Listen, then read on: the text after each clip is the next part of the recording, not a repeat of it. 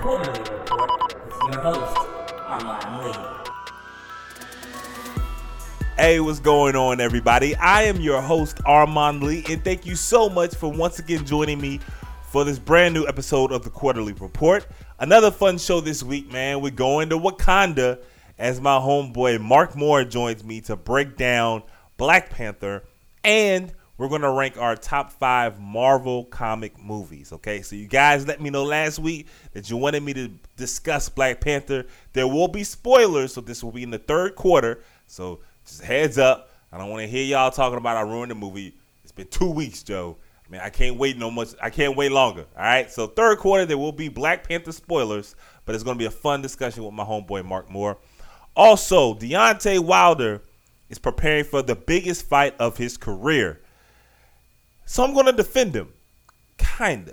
All that and so much more. But first, our number one topic is First quarter. It's been a real rough week for Mark Cuban and the Dallas Mavericks. So we're going to touch on the the serious issue that the Mavericks had to deal with this past week in the fourth quarter.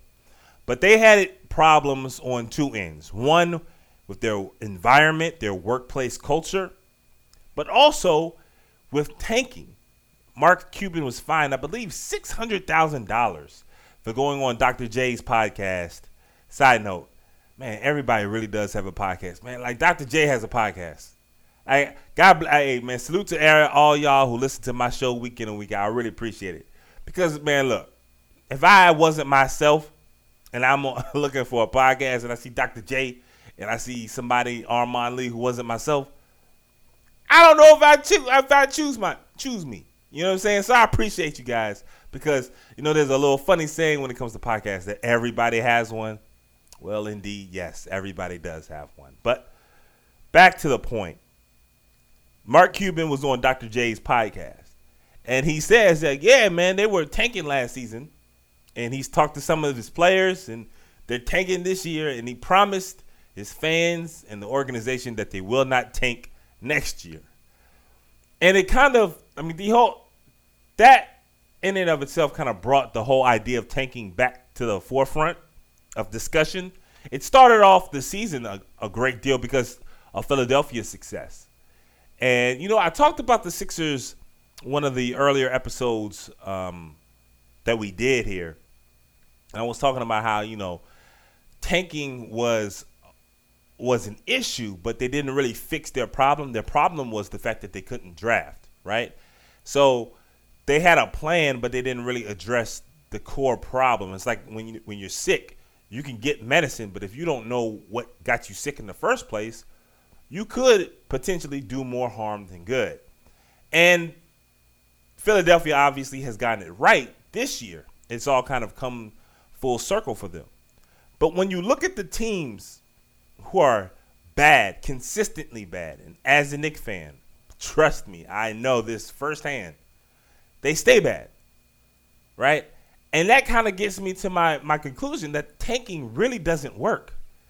Yeah, you can come up with a few examples here and there, but all in all, th- when you think about it, tanking, losing, right? And it's one of the reasons why I talked about having uh, for the All Star break, and this is one of the, I think it's like my second show, maybe my third, having like a tournament for the number one overall pick. So you're not rewarding losing because, you know, and Dan Le Batard says this often. He says like competitive people will find a ways to be good at losing, right? And that's all that happens because if you incentivize losing, competitive people will try to f- come up with ways to best lose. And now you're bre- breeding a losing culture. So again, yeah, like I said, it was one of the reasons why I decided, or I think that the NBA should very well do a kind of a playoff style tournament during the All Star break, shorten the season, and have the winner of the tournament uh, of teams who don't make the playoffs, uh, or the bottom teams in the league, if you will, fight for the chance to have the number one overall pick because you'd be breeding a winning culture. Because think about it, if you're the Suns, you've been losing and you've been having top picks since Steve Nash left, right? And it hasn't turned out. And you've drafted Devin uh, Devin Booker.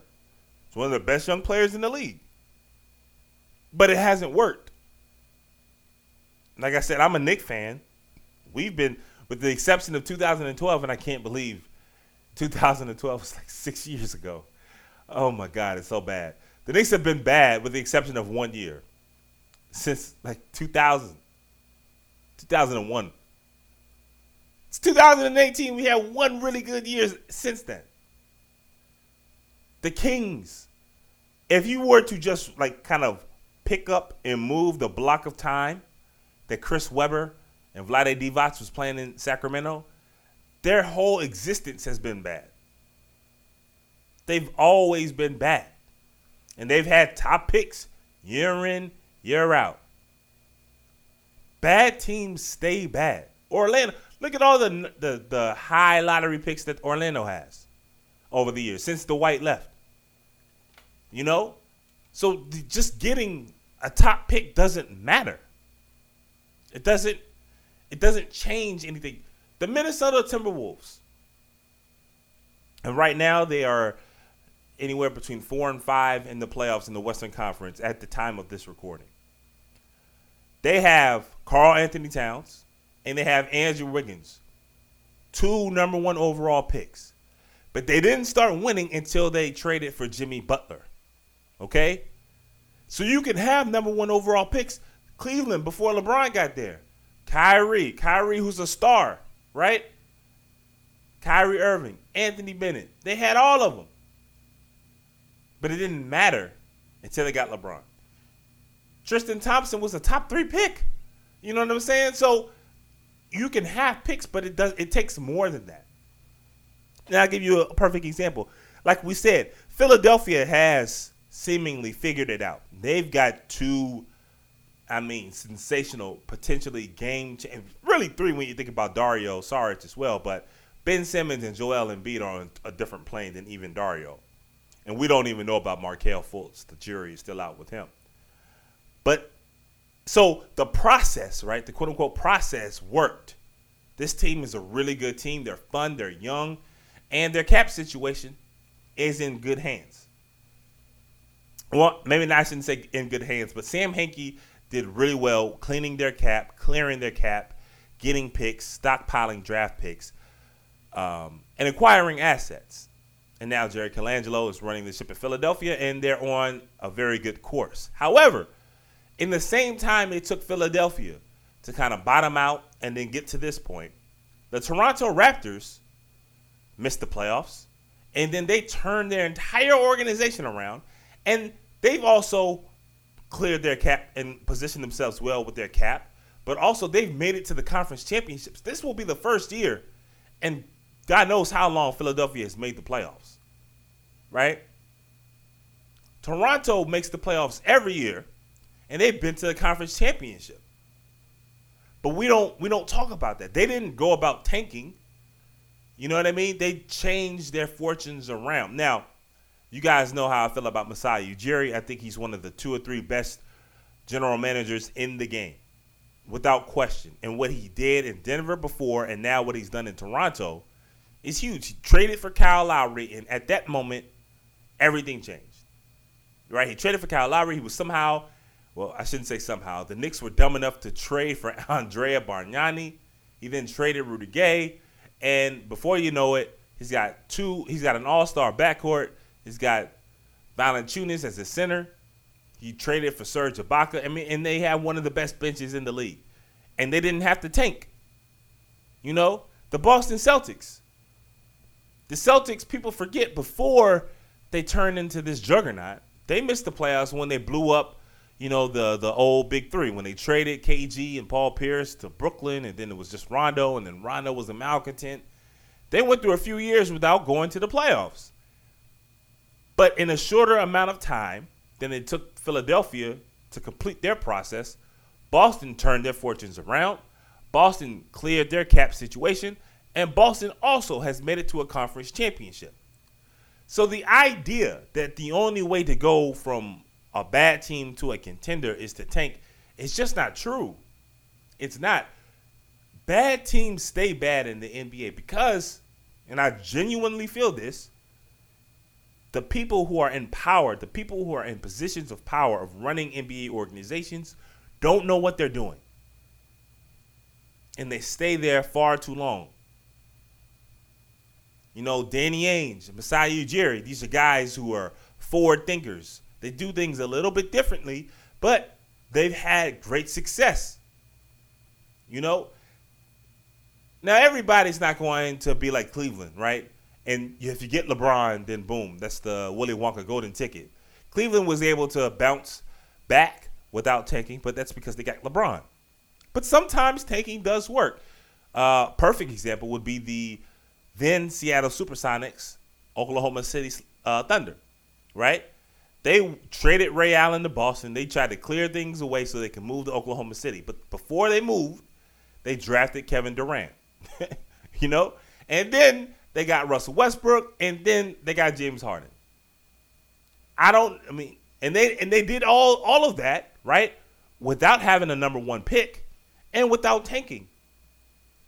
When they had Kevin Durant, Kevin Durant's rookie year, he wasn't a good player. So they weren't tanking. They were just playing their young, talented guy who, you know, had to develop an NBA body and had to get accustomed to the game. So after playing Kevin Durant, they draft Russell Westbrook. you know, and they didn't tank with Durant and Westbrook. They just had two young players.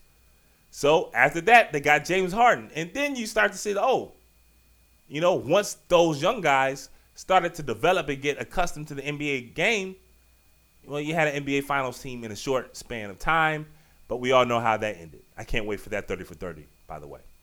But that you have to literally if you want to go the Oklahoma City route, you have to hit get lightning in a bottle back to back to back years. Think about this. Kevin Durant, MVP. Russell Westbrook, reigning MVP. And James Harden probably will be the MVP this year. They had all three of them. They drafted all three of them in the span of what, four years? Three, four years? If you think you're going to go Durant, Westbrook, Harden back to back to back, good luck. You know, the only time I can think of that there are two times when I think a team actively tried to tank and it worked. Uh, 2006, 2007, the Boston Celtics. Uh, this was before KG. This is before Ray Allen. They were tanking because they wanted either Greg Oden or Kevin Durant. This was the year where those guys were one and two. Everybody knew it. Um, Ohio State and Texas. Everybody was paying attention to those two guys playing in college basketball because it was clear that those two guys were stars in the making and Boston was trying to tank to get one of those top two picks. And despite the fact that they had an awful year, despite the fact that they had one of the worst records in, in the league, they ended up picking like fourth. But that pick they were able to trade to Seattle for Ray Allen. And they wanted to trade for Kevin Garnett, but Kevin Garnett initially vetoed the trade. He had a no trade clause, so he vetoed the trade to Boston. He only waived it once Boston agreed that they were going to trade for Ray Allen. And once Kevin Garnett knew that Paul Pierce was already in Boston and that Ray Allen was going to go to Boston as well, he agreed to the trade. So, in an indirect way, tanking for Boston in the 2006-07 season worked. Not the way they planned, but probably even better. Considering that they won a championship and Kevin Garnett being on their team allowed them to trade him to Boston or Brooklyn, excuse me, which has positioned them uh, to the success that they have this season, right? So that worked for them, and it also tanking worked when for the San Antonio Spurs when David Robinson ended up injuring himself, and early on that year, and the Spurs fired Bob Hill, and they tanked, and they ended up getting Tim Duncan, right? Now they didn't have the best odds to get Duncan. they just won the lottery. It was a, uh, mean, a miracle when you think about how successful that organization has been just off the strength of that one that one lottery, that one draft.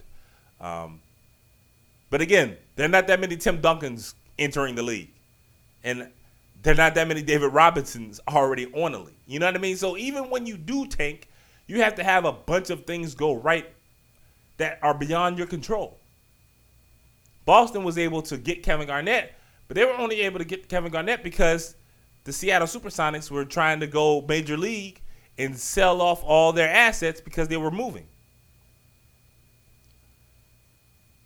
The Spurs were able to draft Tim Duncan, but Tim Duncan without David Robinson, who knows how that plays out, right? they were able to pair Tim Duncan with David Robinson, a team that was a perennial 50 win team. Who knows what happens if Tim Duncan goes to Vancouver? He probably doesn't. He's, he's probably not considered the greatest power forward of all time. So again, the idea of tanking, I understand why people are drawn to it. I understand why people think that it's this magical fix all, right? This thing that cures all the ills in the NBA. But again, before you have another discussion with your buddies or your friend or your girl or your homegirls or whatever the case may be, or your coworkers about tanking, ask yourself a question. Look at all the teams who draft perennially atop the NBA draft each year. When was the last time any of them were a contender? Because trust and believe, Golden State, they weren't tanking when they drafted Steph Curry. They weren't tanking when they drafted Klay Thompson. They sure as hell weren't tanking when they drafted Draymond Green. Okay? These guys who drafted seven, right? Draymond was in the second round. They weren't tanking. And here they are one of the greatest teams in the in the league history. So before you get caught up and start demanding your team tank, just think it through because it's always not as good as it seems. All right, guys, that was quarter number one. We're going to keep the show moving with our second topic this week. Second quarter. We've got another huge fight weekend on our hands as Deontay Wilder will be battling finally Luis Ortiz in a much anticipated showdown in the heavyweight division this Saturday on Showtime. And man, y'all know I cannot wait for this. There are a lot of questions. Oh, damn it. Oh, oh goodness. Devil, it's uh I guess nice to see you again. Is it really Armand? Or are you just saying that? Uh nah, I'm just saying that. You're a real asshole, you know? That really hurts. Oh, um, my bad, Devil. You know what I'm saying? I was just joking, man. I'm sorry. Got you, you little bitch. you devil. Anyway, who am I playing devil's advocate for today? This week, you're playing devil's advocate for Deontay Wilder for saying he could knock out Mike Tyson in his prime. Shit, I'm usually pretty good at these. I ain't gonna lie. I don't know about this one though, bro. Come on, be a good sport. All right, man. Damn. All right. Um. Yo, Deontay. Oh, how am I gonna do this? All right. I get it. Deontay Wilder is an amazing athlete. He's tall. He's athletic. He's got a crazy long reach, and he's got knockout power. So you know, theoretically, you know what I'm saying? Wilder could, what they say is the cliche in boxing, right? You got a puncher's chance. And I understand why Deontay Wilder feels that with his athleticism and with his amazing knockout power, uh, that, yeah, I see how he thinks that he could knock out uh, Mike Tyson in, in his prime. Um, yeah. Wait, that's it? That's all you got? Yeah, man. I mean, come on, Joe. Wilder beating Tyson in his prime. How crazy does that sound? All right, I can only defend it, but so much. All right. Well, it's back to causing terror and chaos. You know what they say about idle hands. Wait, wait, no, no, no, no, no, no, no. Man, I, you know what I'm saying? I do the greater good. Keep talking to make sure he's not causing terror. Look, man, like I know a lot of y'all love Wilder, and I have been critical of, of him in the past, and a few of y'all Y'all tweeted me up a storm and sent some emails back when I was critical of Deontay in the past. But man, like, let's chill, Joe. Like, he feeling himself a lot. Deontay Wilder hasn't fought anybody, anybody of note. And he's out here talking about he knock out Mike Tyson in his prime. Come on, bro. Like, I, I feel stupid even trying to come up with a, any type of way to rationalize or reason with that train of thought. Man, like, yeah, Joe, like, who you who have you beat? Who have you beat? Stiverne, Molina. Those are the two best fighters, in, in my estimation, that you you faced. And both of those dudes, oh, man, what Pac say, man? Look at fat, flat, and and flabby like Larry Holmes. The dudes weren't weren't anywhere near the peak of boxing, let alone physical conditioning. I mean, those guys, come on, man. And I get it, like he's exciting. He's got devastating knockout power. He's athletic. He's tall, man. He's he he hits you in all types of different angles. We've we've rarely we've rarely seen a heavyweight with that type of ability and agility that Wilder has. But what does that mean if you don't ever fight anybody? And I, and I know you Wilder fans out there, I can hear y'all now, man. Oh well, Luis Ortiz failed the drug test and AJ hadn't want to get in the ring with him. Whatever. Saturday, we're gonna see, right? Ortiz is ready. We'll see. I think it's gonna be obviously it's gonna end in a knockout, right? Neither one of those guys are going the distance. But you know, a lot of people I, I'm not convinced that Wilder's going to run through Ortiz like a lot of people are. Only because we don't know how disciplined Wilder is. And Ortiz is a boxer puncher. I mean, when you see him, you know he's a huge, he's just a big guy, right? So his stamina is is a big issue. But we've seen Wilder have issues with his stamina as well, right? So it's a matter of if Ortiz can get inside and outbox him, and I have no doubt that Ortiz will be able to outbox him. You know, but back to you know Wilder has you know he's a victim in terms of his competition. Nah, no, he's not. Deontay Wilder could have fought Vladimir Klitschko for years. I will repeat that. Before Vlad lost to Joshua and before he lost to Tyson Fury, Vlad could Vlad was willing and able to fight Deontay Wilder, and Wilder wanted no smoke. Let's not act like that's not the case. Okay? Deontay Wilder talks all this stuff the moment Vlad, his kind of reign of the heavyweight division went down. That's not a coincidence. Deontay Wilder wanted to go rumble with Vladimir Klitschko, it would have been done. Vlad didn't duck anybody. Vlad fought everybody. Everybody. Okay? So let's stop with that. Number two, Chris, um, I'm sorry, David Hayes.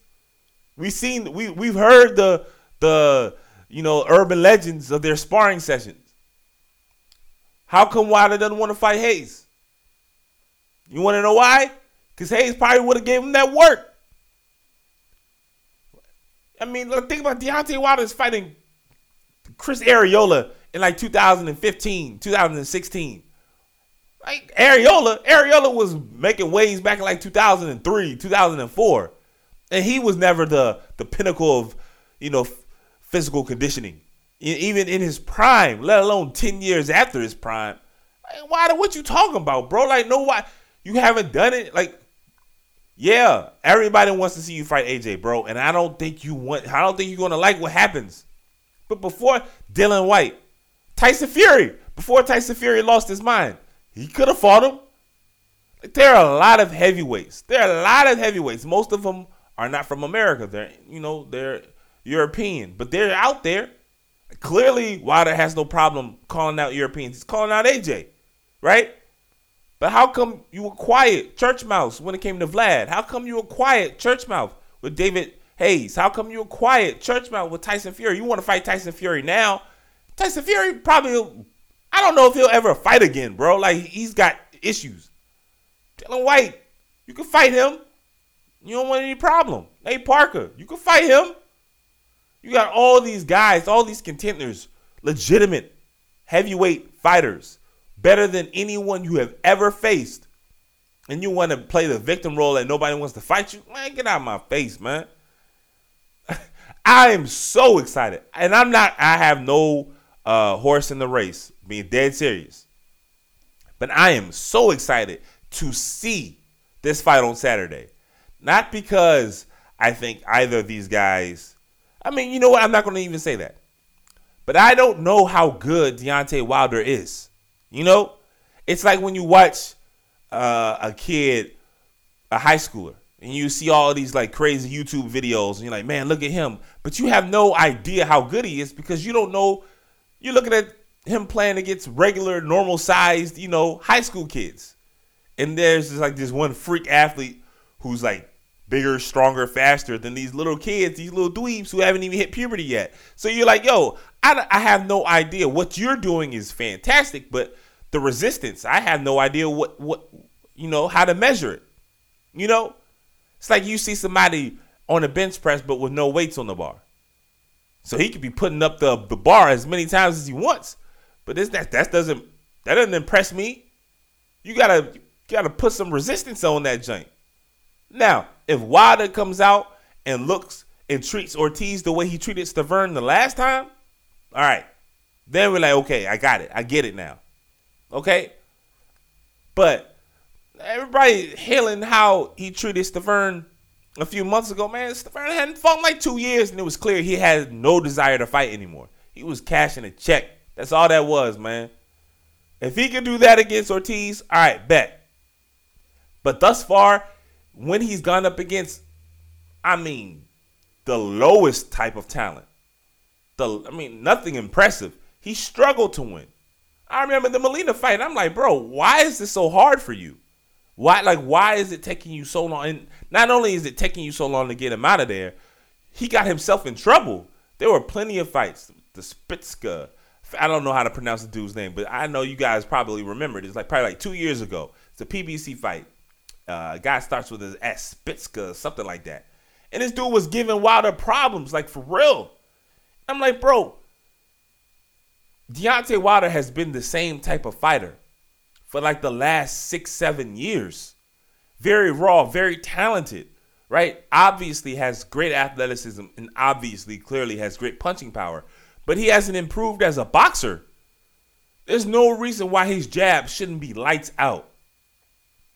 I mean, look how look how lanky. I mean, not even lanky. Look how long his arms are. He's got an amazing reach. So when you look at somebody like AJ, who's and is still in his story. Like Wilder has been the same fighter for so long now. Now that he's in his 30s, it's like, okay, well, this is the fighter that you're going to be. Anthony Joshua was in his early 20s and he's getting better every time you see him. Bro, I don't think Wilder wants those problems, and he definitely doesn't want those problems if it takes another year or two. And so I understand why he's in a hurry to get this fight. But if I'm AJ, I'm like, look, look at who look at who AJ has fought and beaten. His resume is already better than Wilder's. You know, I, I appreciate the bro, man. I, I, hat off to him. I hope he has great success. And like I said, I'm super excited about Saturday. But yo, you got to chill, Slim. You can knock beat Mike Tyson in his prime, man. Sit your ass down. And I this ain't even the angry man segment. But man, sit your ass down. Oh man, I can't wait though. We gonna see. We going to 2018, bro we are going to find out about Deontay Wilder starting, starting Saturday night, and I can't wait. All right, guys, that's the horn. The first half is in the books.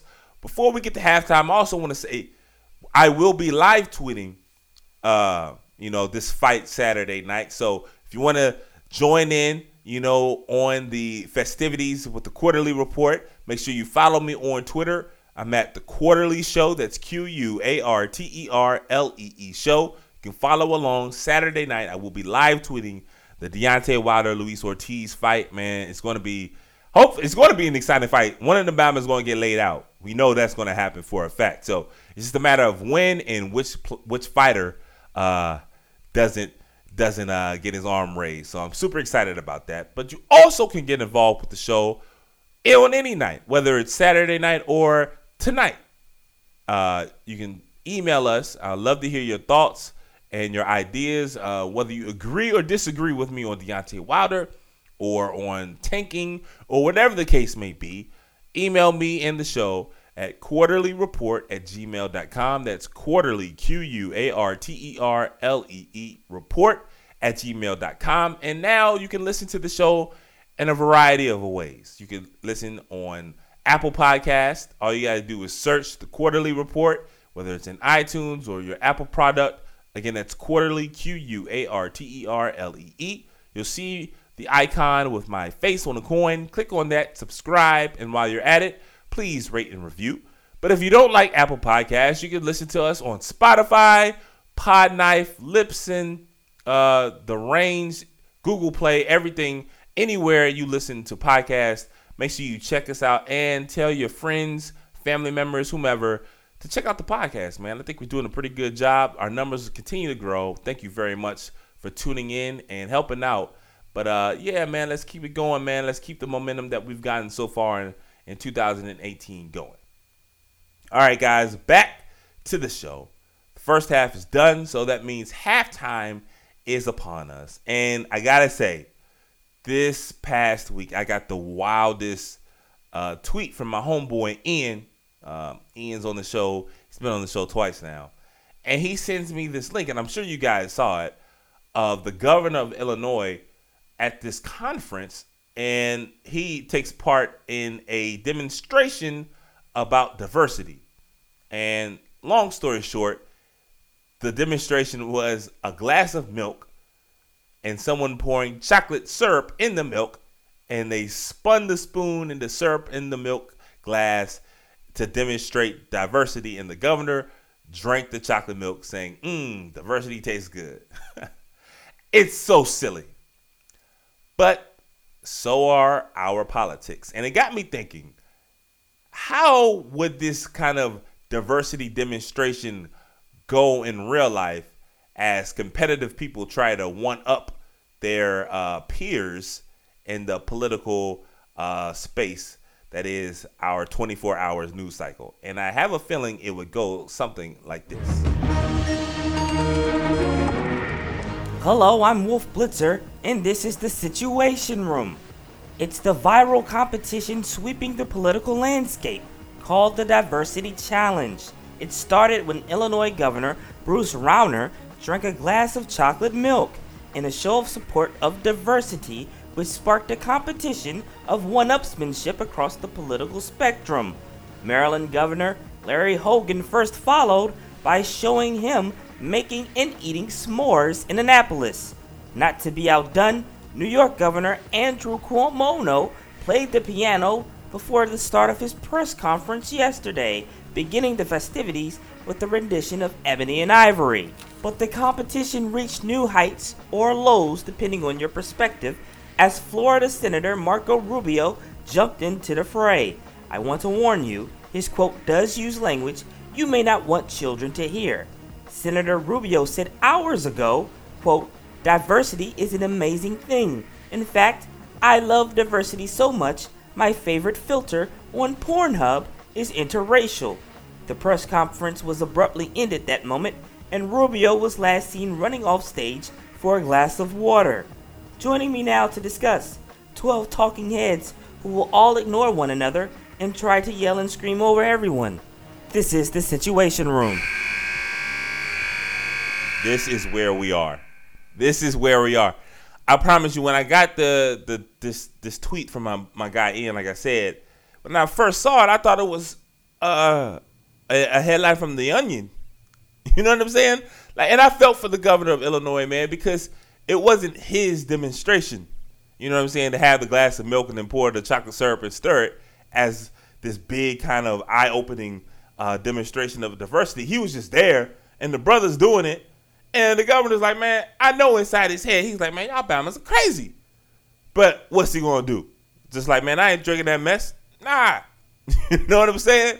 I felt for him, honestly.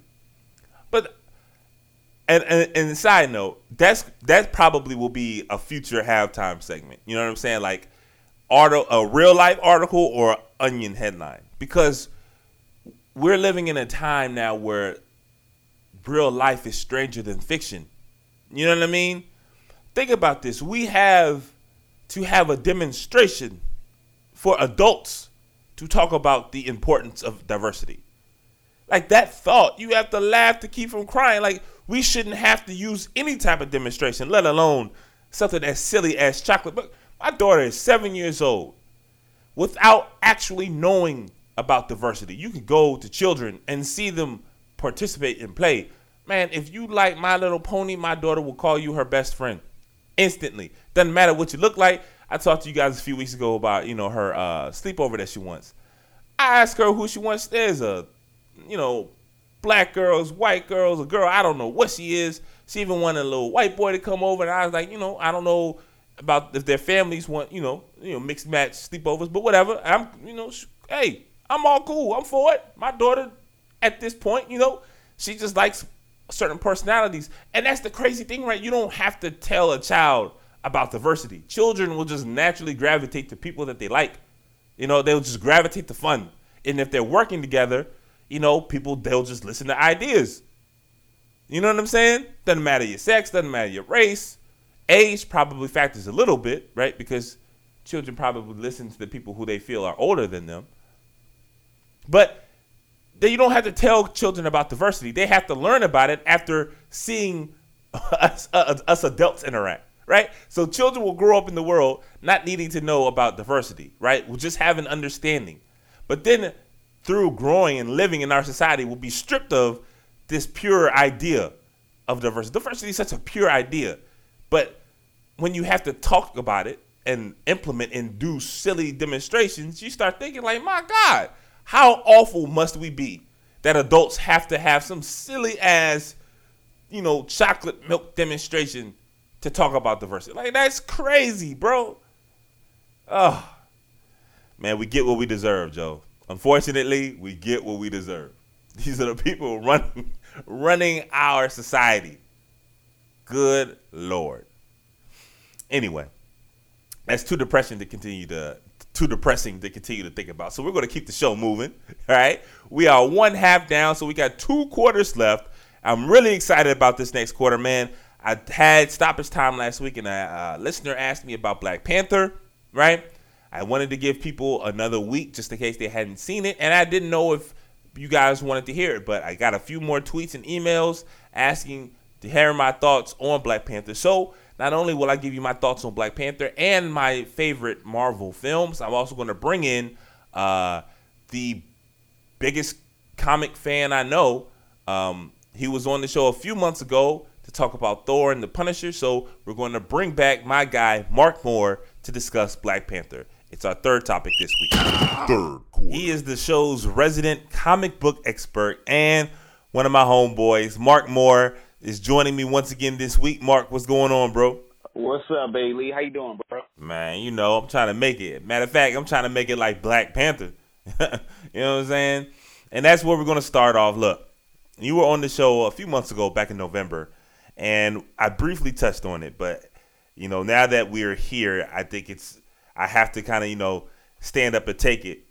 Uh, years ago, years ago, when they first announced that they're making a Black Panther movie, I uh, I think you and I even made a wager that um, a wager that I still have to pay up on. Uh, that I I came out and said that Black Panther. It sounds so stupid now, man, but at the time I said that Black Panther would be one of the um, uh, least uh, profitable films in the Marvel franchise, right? Now, again, I understand how dumb that sounds now, but at least let me explain.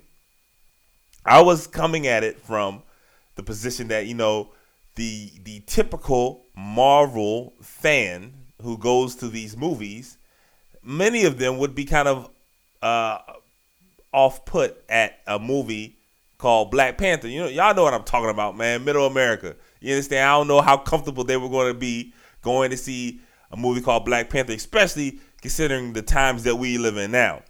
Um, clearly, I couldn't have been more wrong. But as someone who who predicted that Black Panther would be successful, I'm curious. Did you even imagine? Could you have imagined the movie being as successful as it is now? Um, I'm going to start off by saying I know you just conceded that point, but I'm going to start off by saying I was right about this. It just feels good to to say I was right. Um, I think. But yes, like even though I knew it would still like do numbers, I didn't know it could almost potentially reach a billion. Yeah. I didn't realize it was going to be top four, top three of Marvel movies altogether. I thought it would be a good top five. I thought Spider Man would do better than it than it did. Um, Right. Because you know Spider Man is just uh uh you know everybody's friendly neighborhood Spider Man. Um, Everybody knows Spider Man. Exactly, and, and no, Black Panther is not as is definitely not as popular as Spider Man, but um, I think people just try to ha- probably had Spider Man fatigue when it comes to him. But no, I didn't think it was going to do the numbers that it did. I did. Uh, one of the things I pointed out back then was that I think think it was going to do numbers because it still had the Marvel machine backing it, and the way that the Civil War uh, uh, introduced them would, you know, um, kind of lead into more people wanting to know about this character.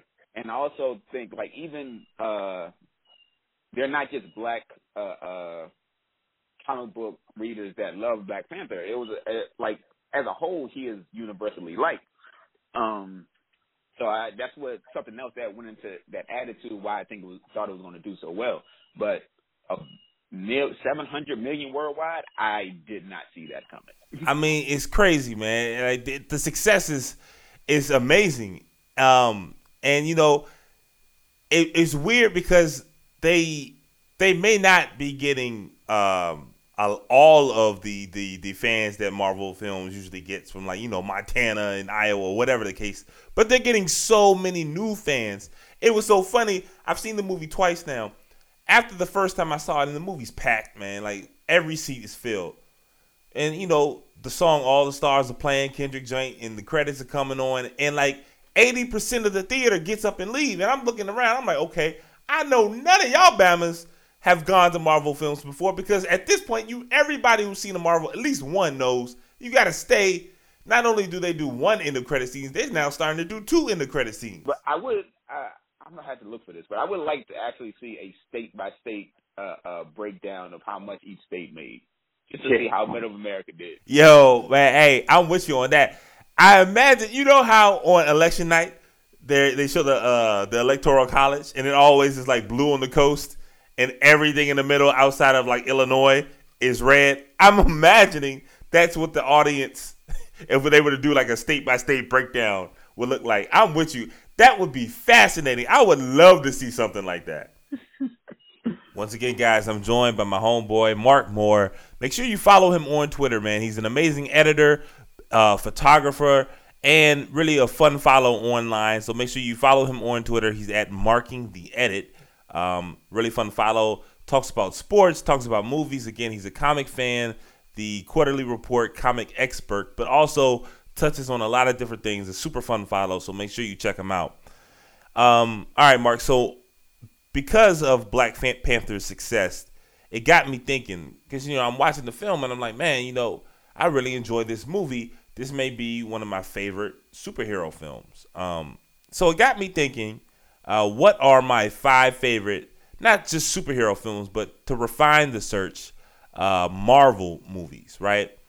And um, so with you here, I feel I figured it'd be fun to kind of both of us give the fans, give the listeners our top five. We'll go in descending order and alternate. Okay. Um, so starting things off, um, my fifth favorite film, um, and you'll notice this about me, like I don't like the big kind of apocalyptic fight sequences at the end and you know these kind of one-dimensional villains. Um, I didn't like Avengers. I didn't like Iron Man.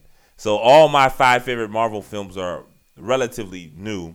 Starting with number five, Thor Ragnarok. Uh, I really enjoyed that film.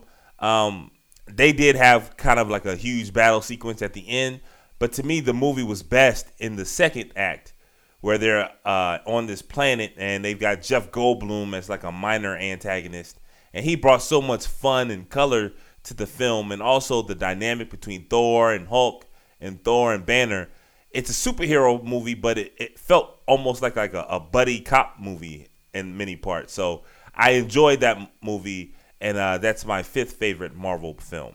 Okay, all right. So uh, I've been trying to figure this out myself.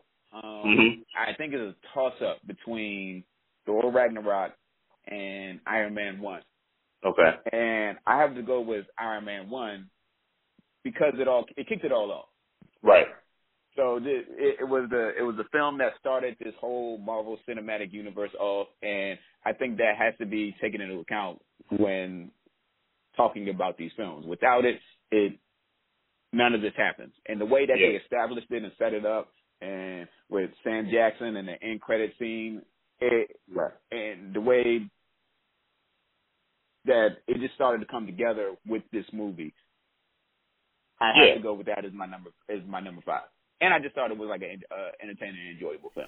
All right, we're going to keep our list moving. Uh, number four for me, and my fourth uh, selection. This is when I knew that I was all in on these Marvel films because, like I said, the first Marvel film I saw in the theater was the Avengers, and like I told you earlier, I didn't enjoy. I didn't like the movie, but here I am in 2017 watching Doctor Strange, and I'm like, yo, I know I'm invested because that movie, I knew nothing about Doctor Strange. I didn't know anything about this joint, and now it's my fourth favorite Marvel film. That movie is trippy as fuck. you understand what I'm saying? And and I appreciate it. It like it's ambitious. It's different. It's not like your typical superhero movie. Um, Doctor Strange can't really fight like that. He don't really get down like that. And the way they did their villains and antagonists in the movie, it's it was layered. You know what I'm saying? Because throughout the entire movie, there's this one guy who you who you are viewing as the main villain, and then at the end, he's fighting this kind of creature in space, right? And he's not really fighting him. He's just he he has to use his magic to kind of trick him or make a bargain, as he says, to to ultimately win. And then at the very very end of the movie, a guy who wasn't even considered a villain at all starts to grow into this antagonist character, which I'm assuming for future films, man. I really appreciated the movie and visually it just looks so good. As an editor, I'm sure you can appreciate that. Doctor Strange was trippy as all hell, man, and I really like that movie. So to me, it's my fourth favorite uh, Marvel film. And honestly, I just rewatched that like last week, and excuse me. One of the things that I appreciate about it is how they're kind of. I think the next phase is setting up villains better. At the end of Civil War, Zemo's still alive. Right. Uh, even at the end of Thor Ragnarok, there uh, the the dude that's the executioner. He was carrying that hammer. He was working with um Hela throughout the most of the film. Mm. He is supposed to be like the henchman to this one of Thor's most famous villains called Enchantress. So there's like a little setup for that. And then at the end of Doctor Strange, um, Chiwetel's character Mordo, like he, like that was a great It was beautiful. villain origin story. Yeah. Like, cause you saw just how much, uh, like each of those changes was affecting him. And then by the end of it, he was like, "Yo, it's too much magic in the world. It's too much, I'm yeah. your- I'm gonna take your ability to walk." Right. Um. So now I'm not mad at that pick at all. Uh, but with my fourth, I'm going to go with Avengers. Okay. On and that's because we get a great and entertaining look at the culmination of the first phase of Marvel films. Right. Like you built it to this moment, and I know you may not agree, but you built it to this moment. You got to this moment, and you still knocked it out the park. Right. And then to think that you did this with uh, your your like your B and C list superheroes, like Yeah. Captain America, Thor, and Iron Man are in the grand scheme of Marvel up until like Iron Man one, B list. Their A list Yeah. were was X Men, Spider Man, Incredible Hulk, Right. and the Fantastic Four. So Avengers was just like the culmination of it all. So I would go with them with my number four. Look, I understand I'm in the minority. I know all the Marvel fans and comic book fans, they love Iron Man, they love the Avengers. I get it. I, I'm I'm fine being in the minority. I just know that when I saw the Avengers, right, and I'm in the theater and everybody gassed it up, everybody sized it, and this like, it came out like around the time the Dark Knight was out. So you know, I'm, I'm I'm in the movie and I'm like, okay, man, yeah, let's see how good this is. And like the last 20 minutes of the film it's just aliens coming out of the sky. And I'm just like, bro, it just was boring to me. You know what I'm saying? I get it. You go to a superhero film, you want to see Thor uses lightning and uh, you know, Iron Man shoot whatever it is that he shoots out of his hands and Hulk breaks stuff. I get that. But for me, man, it just became repetitive, and that's one of the reasons why I like these newer movies, these newer films, and you'll see as my list progresses with the villains and kind of how they do their fighting. So um, once again, guys, I'm here with my my homeboy Mark Moore. We're breaking down our top five favorite uh, Marvel films. Um, so number three for me is uh, Spider-Man: Homecoming. Um, and again, I, I don't even like Spider-Man. I didn't like any of the Tobey Maguire joints. The dude who was uh, from the Social Network when they rebooted it, I didn't even see them joints. I didn't like the cartoon of Spider-Man when I was little. I just don't like Spider-Man. But they did a really good job with this movie, man. Like in terms of just like keeping it like a high school film. You know what I mean? It was it's like a coming of age movie with a superhero. You know, because the film basically is about Spider-Man trying to impress Tony Stark because he's trying to get a job with the Avengers. You know what I'm saying? And over the course, you know, he likes the girl. The whole thing, man, it, it, it's like a, a teenage coming of age movie. Oh, by the way, this is Spider-Man fighting crime. And the best thing about Spider-Man to me was Michael Keaton, man. Up until Black Panther, Michael Keaton's villain or antagonist, whatever you want to call it, he was like the best one. And they did a good job of showing why he was that way. He wasn't like this this evil doer who wants to to bring down the world. He's a guy, right, who wants to take care of his family, support his family. We all understand about downsizing. You know, he got a, he caught a bad break and he wanted to stick it to the people who kind of gave it to him. And Michael Keaton was like my favorite part of Spider-Man: Homecoming. He was really good, and I enjoyed the film, man. So Spider-Man: Homecoming, despite me not liking the character of Spider-Man, was my third favorite Marvel film. I dig that, and I did like with Spider-Man: Homecoming. I did like Michael Keaton's character. Like my favorite scene was just that scene in the car where yes, yes, that joke was so hard. He's driving Spider-Man and his daughter to the dance, and as his uh, daughter walks to the uh, to the school, he keeps Spider-Man in the car, and he's like, "Yo, if you stop me again, I'm gonna kill you and everybody you love." How hard is that, Joe? Oh, I, I, yo, Michael Keaton was the G. he in that, just man. went in that dance shook. he was like, "I got to break your heart, sweetie. I gotta go." Right. but um, my number three pick is Civil War. mm, okay. And this might be some biasness because they introduced Black Panther. So yes, this is going to be in my top three. And Right.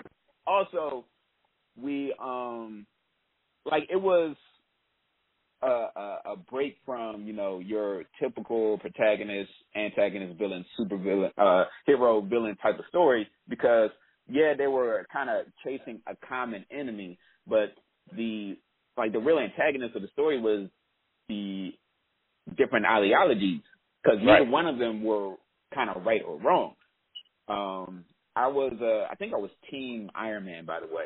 I remember reading the comic and I was definitely Team Cap, but I mean, in this film, Cap was pretty much just trying to save the spring, which, to his credit, is very understandable because you see in the movie that Peggy Carter died, and then Bucky was literally his only connection to his previous life.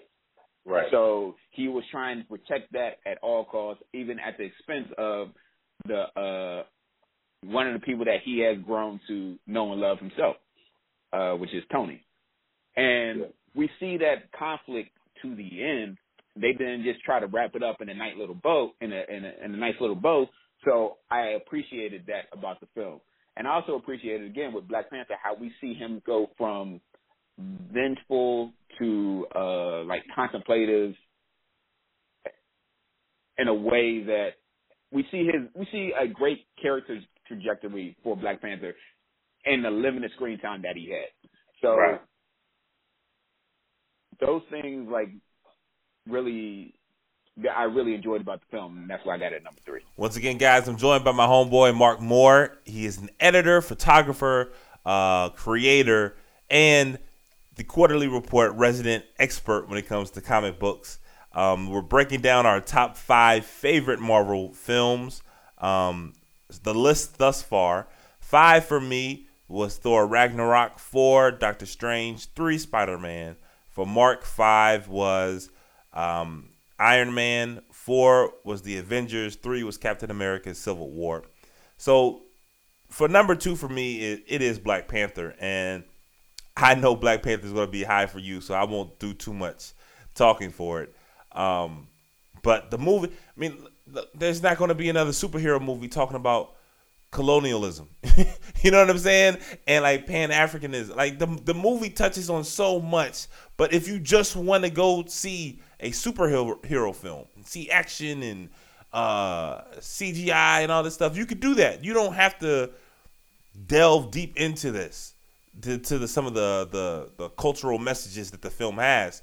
But I feel like you'd be cheating yourself if you shut yourself out for that. You know what I mean? Because that's part of what makes this movie, at least in my opinion, so special. And like I said, like there's a theme with with my list, the the the the um the the level of great antagonists or villains and you know Killmonger was like the best one like he just was uh again I'm not going to spend too much time cuz I know it's going to come on your list but you know Black Panther I really enjoyed it uh Killmonger you you you identified with him. You know what I mean? Even though he did some really reckless and really bad things, like you you understood where he was going through and what he wanted. And um, you know, I really enjoyed Black Panther. So it's my second favorite Marvel film. All right. So uh, I'm just gonna you you'll probably know what my number one film is after you. I already know what your top two are. I know what your top two. so my number two is Winter Soldier, and yep just by default, you'll know that my number one is Black Panther. So number two was Winter Soldier because like it it was definitely just a it was just a great film.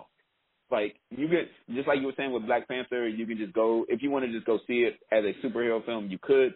And the same thing with Winter Soldier. If you wanted to go just see this film kind of as a standalone, you would still get it. You might not know who the Winter Soldier, the connection between Cap and uh, uh, the Winter Soldier is, which if you didn't see the the first Captain America film, which could take it away a little bit, but you will still understand and follow the story and know what's going on. Right. Um, just from start to finish for uh, uh, Cap, and again, this is a is a a, a story about ideologies about um, what what's the cost of freedom essentially. Um, yeah. which, you know, at this point in history, everybody can connect with that. and yeah. the way they, you know, went about telling the story and having Cap become the villain about, you know, fighting for our freedom, it was just like very well told for me. And like the fighting sequences were bomb. Like that one, the fighting sequence between Winter Soldier and uh Cap was like some of the best like choreographed fighting I've seen in the Marvel uh with the Marvel films. So yeah, Winter Soldier is my number two. I can watch that over and over again. All right, guys, the moment you've been waiting for. I'm here with my guest this week, Mark Moore. We're ranking our top five favorite Marvel films off the uh, the strength of Black Panther's success. Uh, five for me was Thor Ragnarok. Four was Doctor Strange. Three, Spider Man Homecoming. Two, Black Panther. For Mark, five was Iron Man, four was the Avengers, three was Captain America: Civil War, two was the Winter Soldier. For so number one for me was Captain America: Civil War. Man, um, as I said, when you look at my list, um, three and two are Spider Man and Black Panther, and I feel one of the reasons why those two movies were so well done is because that you didn't have to do an origin story for them, like Black Panther just gets right to action. Uh, Spider Man, you don't have to talk about Uncle Ben's death. It just goes right to it. It just starts, right? Following up the events of Civil War. Civil War was so good that it was a, like a launching point for Black Panther. So I don't think it's a coincidence that those two films, Black Panther and Homecoming, had the best villains because they didn't have to spend time telling you why Black Panther is Black Panther, why he's upset, why he's the king now, right? Because you saw it in Civil War. You didn't have to go through like why who is Spider-Man? Why is Spider-Man connected with the Avengers? Why does Spider-Man want to impress Tony Stark? Because Civil War did all that. You know what I mean? So it gave it the movies time to develop Vulture, Michael Keaton's character, to develop uh, Killmonger, uh, Michael B. Jordan's character, and those are the two best villains in the Marvel Cinematic Universe, in my opinion.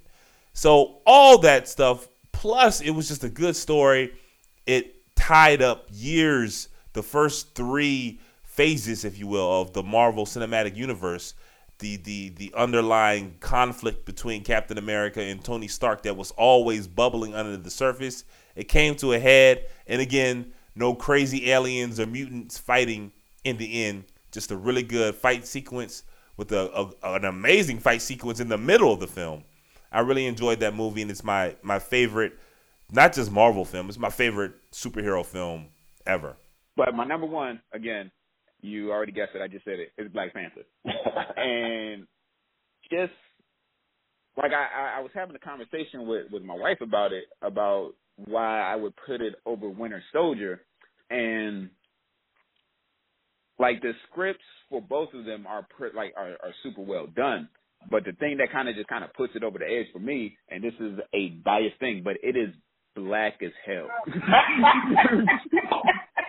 yes, like, it is. It, it, like it, it, unapologetically black. Unapologetically black, and, and I that's just when I have to put it as my number one. Like even with the way it starts out, like I one of the things that I really appreciated about the film was how they did like some of the visual effects, like the Yeah. the sand navigation system and how they told like the origin of the Black Panther through that those mounting sand sculptures and everything.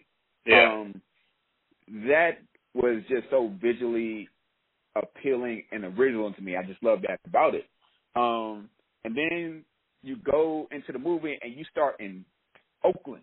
And that's one of the things I really appreciate about Ryan Coogler is that he will find he he injects himself himself into the film somehow and it doesn't come off as, you know, uh conceited. Like right. this is where he grew up. This is where the the uh the the nature of where his stories are coming from.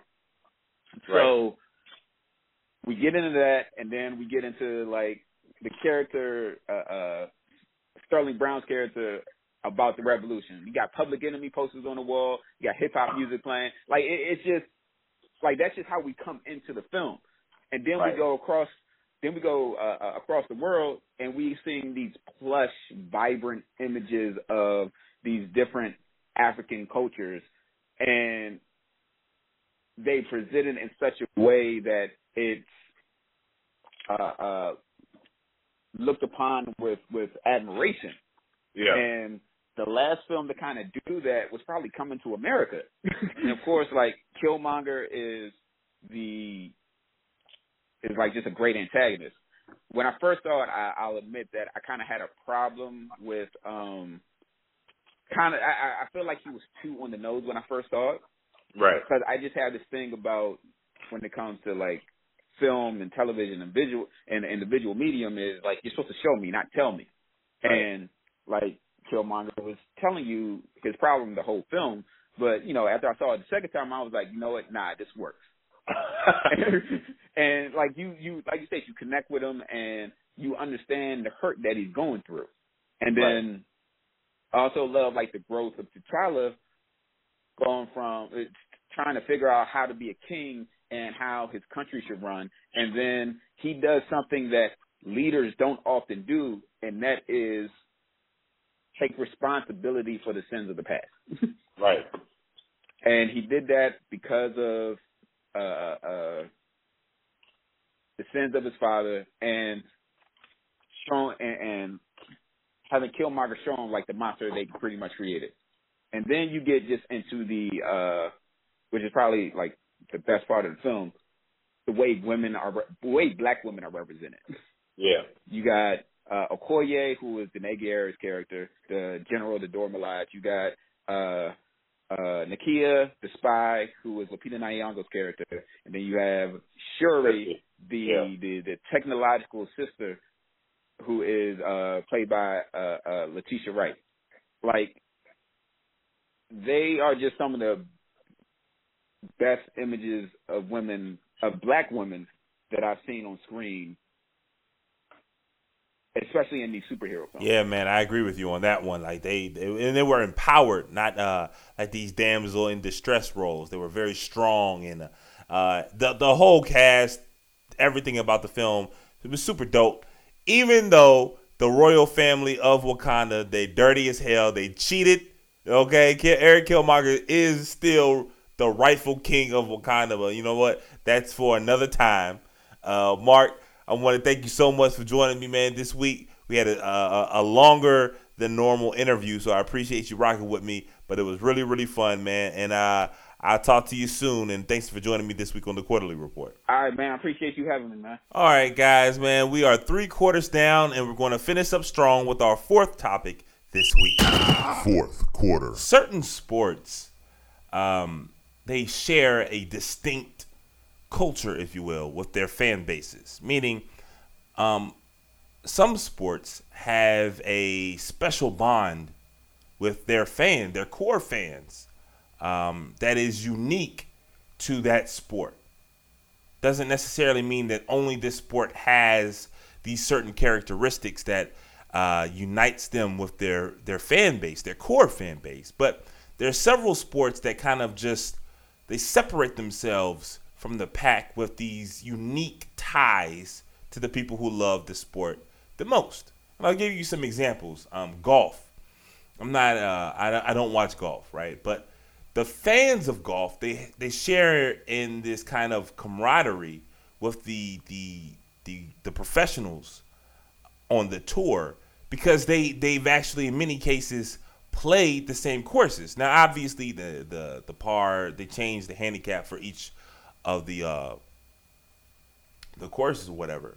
But like I know people who've played congressional, so when you are watching these these professionals on tour and they make their way to Congressional Country Club, you know, there's a certain type of a bond there. They're like, oh man, you know, this this fairway is really hard to hit on 13 on Congressional. I remember when I was there. You know what I mean? Like there's a, a, a type of I don't want to say inclusion, but there's like kind of this fraternity, if you will, community of shared experience by playing on these courses. Like you get to play on the course that the professionals play on. And yeah, they, they make changes and, and add certain tweaks, especially when it's a part of a major. But, you know, saying that you played on congressional or if you are lucky enough to be a member at Augusta, right? Is a lot different than saying, hey man, you know, I, I got to play on, on at MSG the other day. And look, I would have loved to sometime in my life play any type of game, even if it's 21 on MSG. But it's still different. Like I would have relished that moment, and I'm sure most basketball fans would. But it's not like if I'm watching the Knicks, being like, "Oh man, I was there," because the court, a court is a court, man. It's 10 feet. The dimensions are the same. Three point line, free throw line, they're the same. The hoop is 10 feet in the air, right? Whereas if you're golfing, each course is different. So there is a bond with golf fans. Baseball, y'all know, if you listen to the show for any uh, significant amount of time, you know that I'm not the biggest baseball fan. I'm not a baseball fan at all, but I do love. I like. I am. I am beyond appreciative. I am beyond amazed and jealous even of the culture of baseball as it pertains to the knowledge of their fans. You know what I mean? And I'm not even talking about the analytic movement and baseball's advanced statistics. Their whole the whole the, the way their whole culture is in regarding stats is far beyond every other sport. It's not even close. But I'm not even talking about that. Right? Fans in baseball, they know I mean, if you watch a baseball game with someone who loves the sport and a and a, an opposing batter comes up and they're talking about shifts that the the defense should make like they they know this. It's like memorized. And then that doesn't even begin to talk about like knowing and understanding their prospects. So the, the minor league system in baseball is crazy. And come trade deadline time, they're talking about which prospect should be untouchable, what this guy is doing, how he'll fill the lineup. It's it's amazing, right? And then when you then add the analytical development, the analytical kind of culture that baseball has, and how in er, in other sports, in particularly basketball, when you start talking about advanced stats, many cases you get dismissed. Whereas in baseball, anyone like the skippers who try to dismiss the stats, they're getting they're getting waned out of the league. They're becoming dinosaurs. You understand? And that to me is amazing, and I appreciate, I love that about a sport that I don't even like, right? but that's part of the culture of baseball. I'm a huge NBA fan, and one of the things I feel strongly about, and one of the things I'm proudest of when it comes to the NBA, is how progressive. And when I say progressive, I don't mean from the political sense. I'm not talking about politics. I'm talking about visionary, like forward thinking, uh, changing, adapting, right? The NBA is leaps ahead of every other sport when it comes to that. The forward thinking of basketball. I'll give you an example, man. I remember when Becky Hammon was announced to be the Spurs be a Spurs assistant head coach, and she was the first woman in a professional in the Big Four, I believe, to have a assistant role with the professional team. And you know that's a that's a that's a monumental accomplishment, man. That's like breaking barriers. That's huge. But I remember my friends and like all of my friends, all of the, my loved ones, essentially. Like we talk about different things, but one thread that unites all of us is the NBA. Like the NBA is absolutely a significant a significant fabric of my life. I love basketball, the NBA specifically. So I remember when Becky Hammon was announced as a Spurs assistant head coach, and it was huge. But after a while, like I felt like people outside of the NBA made that like a bigger story than the fans of the NBA. And I mean that when I say a bigger story, that accomplishment is huge, but it's it's huge because of how poorly we treat our women, right? And how awful history is. But based on merit, Becky Hammon absolutely deserved to get that job. So the idea of it being huge is huge because it's an accomplishment. It's a first. But that's because of how poor our history is. But when it's based on merit, that's not a big story. And I was proud that when the Becky Hammon news came out, right? It was like, okay, yeah, it's about time. And then basketball fans, NBA fans moved on because in our world, in our vision, right, in this progressive society of culture of fandom, right, we felt she's deserved it. It's been time. Okay, she deserved it. Let's let's move on. Like it wasn't a big it wasn't this big kind of jarring news story that a woman could possibly be coaching men because she she's absolutely capable of doing it. And you're seeing it all the time now. Compare like the women who call basketball games, not just sideline reports, but like color commentating and play by play. I'm I'm obviously it's different because they're more basketball games than NFL games per se, but I'm assuming that the NBA has far more women calling games, not just sideline reporting, but actually calling games than the other leagues, right? And obviously, the NBA, they were the first league to have women officials. And this is something when Jason Collins came out. You know, Michael Sam, he came out in the NFL, and that was like, that dominated almost an entire off season. Jason Collins came out and it was like, yeah, cool. And because he was, it, it, felt to me, and I live in a bubble. You know, I'm a, I'm a, I'm a progressive guy. I, I surround myself with progressive thinking people. That type of stuff, I'm, I'm not, I'm, you know, I, to me, that's, that's not a big deal. And I was proud that my friends and the NBA community at large was like, yeah, we're glad that Jason Collins is. That's cool because he represents society, right? It's silly to think that the NBA, like professional sports, is somehow an anomaly that they don't have homosexuals and in basketball, but there's homosexuals like they're gay people in every facet of life. And the fact that we the, the NBA community embraced him and made him feel comfortable, right? Whereas other leagues probably and look, by no means am I saying the NBA is perfect in that regard because there's nobody coming out currently. You know what I'm saying? But it, it felt good that there wasn't this kind of backlash that other leagues have or definitely would kind of have. So, like, in my opinion, being an NBA fan, being a part of the NBA culture, is to surround yourself with people who socially, right, are accepting and forward thinking. So you can imagine how blown, frustrated, and just awful I and the entire NBA community felt when this Dallas Mavericks uh, sexual misconduct, this culture of sexual deviance, was, um, I guess, reported on first by Sports Illustrated, and other outlets have picked up on it since then. And that was a shot to the core because, again, one of the things, I mean, I love the game of basketball, you know, period, point blank. I love the game of the NBA, professional basketball. But I also enjoy the fact that it's a community of how I feel. And again, I'm in a bubble. I get it. Every NBA fan, every NBA player and exec clearly doesn't feel like this. But we've had such um, progress when it comes to uh, women and minorities. I mean, you know, you got a Philip. One of the best head coaches in the NBA is a Philip is Filipino. Richard Cho just he his contract wasn't extended, but he's an amazing general manager. I mean, he made Charlotte before this last run, really. He turned Portland around and he made Charlotte a playoff team. Masai Ujiri, I've talked to him, talked about him in the past. He's one of the best general managers in the league.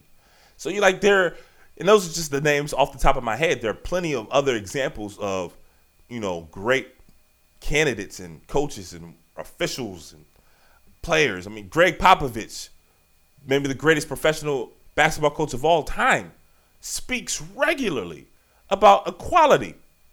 you know what I mean? Can you imagine Bill Belichick or, you know, Tony La He's not a manager anymore, but, you know, uh, uh, uh, a prominent baseball skipper or a hockey coach doing what Popovich does regularly? Steve Kerr? And again, they don't talk about politics. They're not talking about how to balance the budget. They're not talking about whether we should fund charter schools or or not. Popovich is a, a vet. He, you don't hear him talk about how to better deploy the military. They're talking about social issues, man. But here we are, the NBA, the NBA who likes to consider themselves this league full of progressive minds and thinkers. In Dallas, one of the biggest markets in the nation, right? A diverse city. And diverse cities usually mean, right, progressive thinkers. That, Mark Cuban, right? Again, when I say progressive, I'm not talking about politics. I'm not talking about Mark Cuban's politics or your politics uh, who, who are listening to my voice right now. But just the idea of thinking and changing and questioning, you know, how things are and why they are and rules and kind of this limitless imagination when I think of progressive, right? Change the culture if the culture is wrong. Mark Cuban, who likes to always find the camera and puts himself out there to be like, this is how we do it, and we do things the right way, and the Dallas Maverick way, and Mavs fan for life, the whole nine. And this is going on? You understand what I'm saying? Like, I, I, I couldn't I couldn't imagine I can't imagine how this happened. Unfortunately, right? Because it's it's it's scary. You read the Sports Illustrated article, and again, I'm not going to read it to you. I, I, if you haven't heard it by now, I really, I really uh, suggest you take a look at it because they're talking about. Uh, there what was the guy's name? Term term Terdema I don't know I don't know how to pronounce his name, but Terdema Ussery was a high profile uh, member of the organization, and there are countless number of women who would say he would make just I mean inappropriate doesn't even begin to describe some of the comments and actions that this guy would say to the women, right? You know what I'm saying? Like like disgusting stuff. You know what I'm saying? And it wasn't just him, the head of the Mavericks online site, right? Earl Sneed. He was accused of sexual assault. I believe he had to sign a waiver that he couldn't be in the room with women as an employee of the Mavericks. Like if you if you even offer up some type of contract like that, you know you were wrong. You know you were in the wrong. You feel me? You like you wouldn't do that if the guy was whatever the case may be. You know what I'm saying? The fact that you have to even write up some type of contract like that speaks to you knowing that you're in the wrong here. But what happened, right? Dallas gets out it. Mark Cuban says he didn't understand, he didn't know all this was happening. That, fi- I find that very hard to believe, considering how much of a uh, I don't want to say micromanager, but it seems like he has his DNA all over that organization. So I can't, especially their their their website. I, I find it very hard to believe he doesn't know the the the, the heads, right? And these aren't just regular staffers, interns or whatever. These are like prominent figures in this man's organization. Okay? But what happens? And this is the thing that annoys me, man. When when anything goes wrong, and as men, you know, I'm talking to us right now. When we do something wrong and we get caught out there, what's the first thing we do, right? We try to get a woman to help clean it clean it up for us. Right? You know what I'm saying? And that's what the Mavericks did. They hired Cynthia Marshall to take over as the CEO of the Mavericks, his sister. You know what I'm saying? And she, man, she had her press conference the other day. You could tell she is Mrs. Don't Play. That's the vibe that I got off from her. Like, okay, they they they they like they not playing around anymore. But it shouldn't have to be after an awful situation. Now, okay, now let's get a woman. Now let's get a minority to clean it up. Nah, Joe. Like we should be again, if we want to act like we're this forward-thinking community, man, we got to start demanding better. And this isn't the first time this has happened, right? Remember, it's it's a joke thinking about it now. But Derek Fisher and Billy Hunter once ran the NBA Players Association. And as you would expect, they ran it to the ground. Guy, I mean, look at look at this. Look at what has happened in the NBA since Michelle Roberts took over as uh, union executive. Right? There's essentially no more three games and four nights anymore. They've they've cut that down in like two plus years to where there's like almost none of that. The All Star break is extended for the players. There's four days off after the game on Sunday. You know what I mean? Contracts have through the roof. The league wanted to smooth out the cap. The NBA was like, nah, bro, we're not doing that. And they didn't get it. They're like, and players have more power than they could have ever imagined. Ever. And there was just uh, an extension of the CBA what was it like a year a year and a half ago? Made no waves. There was no no big fight. There was no lockout. There was no boisterous fights or threats. They came to the table. They agreed. And we've got labor peace for the you know foreseeable future in the NBA now part of that is because Adam Silver doesn't strike me to be as much of a dick as David Stern but Michelle Roberts deserves credit for that cleaning up Derek Fisher and Billy Hunter's mess.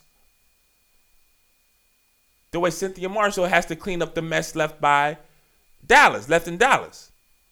And and and if we're going to to appreciate and love and you know kind of brag about our inclusion and how include like how we treat others, right? As an NBA fan base. We got to start demanding stuff like this and Dallas. This should never happen. And if you think that it only happened in Dallas, I, man, maybe I'm a pessimist, but I think that you're naive. I think, unfortunately, this type of stuff happens far too often. I'm, I'm going a little bit long, but I'm I'm gonna pull the curtain a little back. I'm gonna pull the curtain back a little bit. Easy for me to say, right? So this past December, you know, it was my birthday. I took some time off, man. I'm on vacation. I'm chilling with my people, and I'm thinking to myself, man, how can I improve the show? You know what I'm saying? Um, it still hasn't been a year, actually, since I've been doing this podcast. But I started April of 2017. So at the end of 2017, I felt like it was a good time to kind of reset and think about how I can improve the show. And hopefully, you know, the beginning of 2018, you guys have enjoyed what I've done. But the biggest thing I wanted to do was, you know, become, I wanted to have more of a diverse guest list. You know what I mean? Like the people you hear, the vast majority of them, there have been maybe a small handful, few, a handful uh, of people who I didn't know, who just out of the the respect and love decided to be a guest on the show. But the vast majority of the people who I interview each week are people that I've met uh, as a producer doing sports. And I'm looking back and I'm like, man, you know, there are not that many women guests that I have on. And that bothered me because part of the reason I wanted to do the show is because I felt like the voices like mine, right? People who love the NBA, love the NBA. People who love boxing, people who like to talk about television shows that aren't Seinfeld, like people who love The Wire, you feel me? And who love hip hop and all these other things. You know, Game of Thrones. Like there wasn't a voice for us. And that's one of the that's the main reason why I started to do the show. But in that, I can't act like, you know, I want to give a, a voice, you know what I mean? And I want to have this diverse audience if my guests aren't diverse. And I'm like, okay, I have to do a better job of getting women on the show. But I'm starting to think like the women that I know or the people that I know who I worked with in sports, there weren't that many women. You know what I'm saying? And that ties in and all this stuff, diversity. You know, we made fun of the governor of Illinois in halftime, but all this stuff ties in and plays into to one another, right? Because you got to ask why there are not that many women at this huge television station that I was working at. Why there weren't that many women? You know, why were there only two women anchors? Why was there no women producers or editors at this place? You know what I'm saying? And and the women who I have on the show, man, y'all know I, I feel like Monica's one of my best guests. Keely Devon, she's one of the best guests, and she'll be on soon.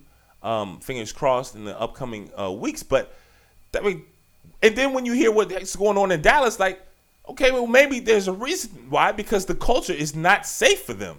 You know what I'm saying? Because we breed this kind of silly and dangerous environment, and then are so quick to dismiss. It. Even in the articles, it's like a they call it a frat house uh, culture, and you know, animal house, and all this other stuff. And nah, that's making it light. That's whitewashing what's really going on. Is an awful culture. Like, like just because you have a fraternity doesn't mean you're doing this and treating. We gotta hold ourselves to a higher standard, man. Like this shouldn't be acceptable at all. Mark Cuban got fined six hundred thousand dollars for talking about tanking. He needs what, like, okay, and if that's and if that if you feel that it that complaining and talking about tanking is worth six hundred thousand dollars, then the hammer has to be significantly harder and harsher for this. Because even if he didn't know, ignorance is never an excuse, especially for stuff like this. And we, as the fans, as the culture of the NBA, who are proud to be a part of this fan base, we have to demand more because it's not cool, man. And the moment we stop accepting this, I guarantee you, it'll stop.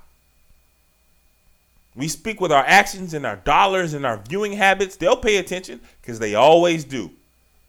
Because whether or not they want to be, they want to have a diverse uh, employment and a, in a fair and a safe working environment because they're just good people or because they have to check off a box. Regardless, there's one thing that they we all know. All of these men in power one thing that they always listen to is that bottom line, bro, without question. All right, guys, I went a little long on that fourth quarter, man, but I, I really wanted to touch on that, man, because that we we got to do better. Like that's that this can't be acceptable. It can't be. And again, I don't think that Dallas is the only place in sport that this is going on. Maybe I'm being a pessimist, but unfortunately, I don't think so. Maybe not to that degree. Let's hope not. But let's let's let's demand better. All right, guys, make sure you get in contact with me in the show. Let me know your thoughts on the Dallas Mavericks situation, whether it's tanking or their culture or anything NBA or boxing related. You can tweet at me in the show at quarterly, Q U A R T E R L E E show. You can email us at quarterlyreport at gmail.com. And you can listen, subscribe to the podcast on Apple Podcasts or iTunes. All you have to do is go to Apple Podcasts, search Quarter-Lee Report. That's Q U A R T E R L E E. You'll see the icon with my face on it. Click on it, subscribe, and please, while you're at it, leave and review the show. Leave and review the show and give us some five stars if you desire. Thank you guys so much for checking in with the podcast. Again, this is episode 46. Episode 50 is right around the corner. That is crazy. I'm super excited about that. Remember, I will be live tweeting the Luis Ortiz Deontay Wilder fight this Saturday. So make sure you check out the uh, the Twitter handle at Quarter-Lee Report and follow me or Quarter-Lee Show, excuse me, at Quarter-Lee Show on Twitter. And make sure you follow my thoughts as the much anticipated heavyweight showdown goes down this Saturday night. And I will see you guys next week right back here on the Quarter-Lee Report.